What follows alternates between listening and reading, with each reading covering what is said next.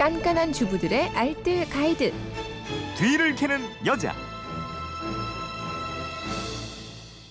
예, 살림의 숨은 지혜를 구석구석 해드립니다. 뒤를 캐는 여자 오늘도 곽지연 리포터와 함께합니다. 어서 오세요. 네, 안녕하세요. 에, 휴대폰 뒷번호 5335 쓰는 분의 질문인데 무거운 가구를 쉽게 옮기는 방법을 좀 알려주세요.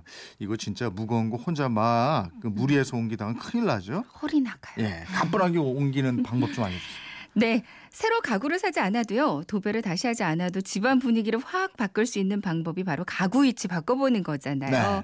가끔 가구 위치 바꾸려고 하는데 도와줄 사람이 없을 때 그냥 포기하고 마는데요. 음. 혼자서도 얼마든지 무거운 가구를 옮기는 방법이 있어요. 그 방법 알려드리겠습니다. 도구가 필요하겠죠. 몇 가지 도구만 있으면 되거든요. 네. 첫 번째 도구가 목장갑이에요. 그러니까 목장갑 중에서 한쪽 면만 빨간 고무로 된 장갑 있어요. 네. 그러니까 반 코팅 목장갑 주세요 하면 음. 이렇게 한쪽에만 빨간색으로 코팅된 목장갑 사실 수 있거든요.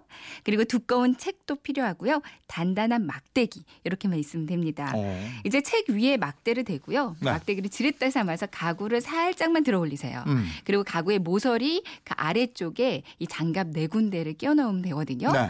부드러운 면 부분이 바닥으로 가고요. 음. 그리고 고무로 된 부분이 가구 쪽에 닿게 하는 게 포인트입니다. 네. 이렇게 장갑만 네 군데 이렇게 끼워주면 이제 원하는 장소로 아무 곳이나 가구를 이렇게 쓱쓱 밀면 쉽게 움직여요. 오, 그러니까 서로 다른 마찰력을 활용하는 거죠. 그렇죠.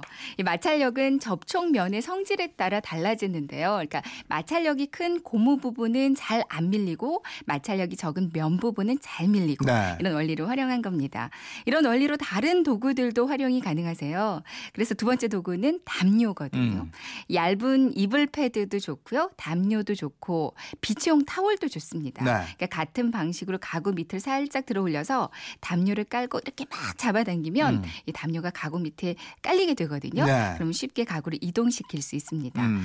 책꽂이를 옮길 때 책들도 이렇게 담요 위에 올려놓고 잡아 끌면 많은 양의 책들을 한꺼번에 이동시킬 수가 있어요. 네. 그리고 모서리 끝에 헌 양말이나 헌 수건을 깔고 밀어도 충분하시고요. 음. 그리고 아예 가구를 처음 들였을 때 그 스크래치 방지할 때 붙이는 패드 있어요. 예. 이거를 가구 바닥뒤에 몇 군데 붙여놓으면 나중에 가구 옮길 때 수월합니다. 음. 바닥에 흠집도 안 나서 좋고요. 음. 이렇게 이런 방법으로 쉽게 옮기다가도 난관에 부딪힐 때가 있어요. 바로 문턱 있는 방문 그쵸. 있잖아요. 맞아요. 혼자 옮길 때는 문턱 넘기기가 제일 어렵거든요. 네. 방법 다 있습니다. 이 문턱은 주방에서 쓰는 랩 있죠. 네. 이 다 쓰고 나면 동그란 랩심 나와요. 음, 음, 음. 이 랩심을 그냥 버리지 않고 보관해 뒀다가 이거를 그 문턱 양쪽에다가 대고요. 가구를 이렇게 밀면 쉽게 아. 넘길 수가 있습니다. 자, 이거 그 대단한 아이디어. 유용하겠죠? 네. 가구 옮기고 나면 또 먼지가 수북하잖아요. 청소는 어떻게 해요?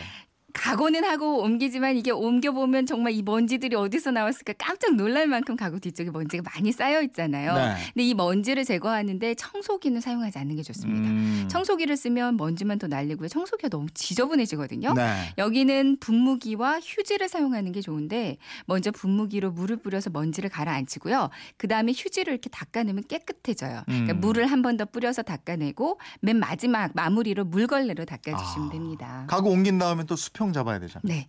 일단 가구의 수평이 좀 맞지 않았다는 건 가구의 문을 보면 알 수가 있어요. 네. 가구 문이 약간 삐딱하게 기울어져 있거나 아니면 잘 열리지 않고 좀 이렇게 열때 뻑뻑하면요. 이게 음. 수평이 맞지 않았다는 거거든요. 네. 이럴 때는 가구 밑에 그 다리 밑에 동전을 끼우거나 아니면 화투장 있죠. 예. 이거를 몇 장 받치는 게 좋습니다.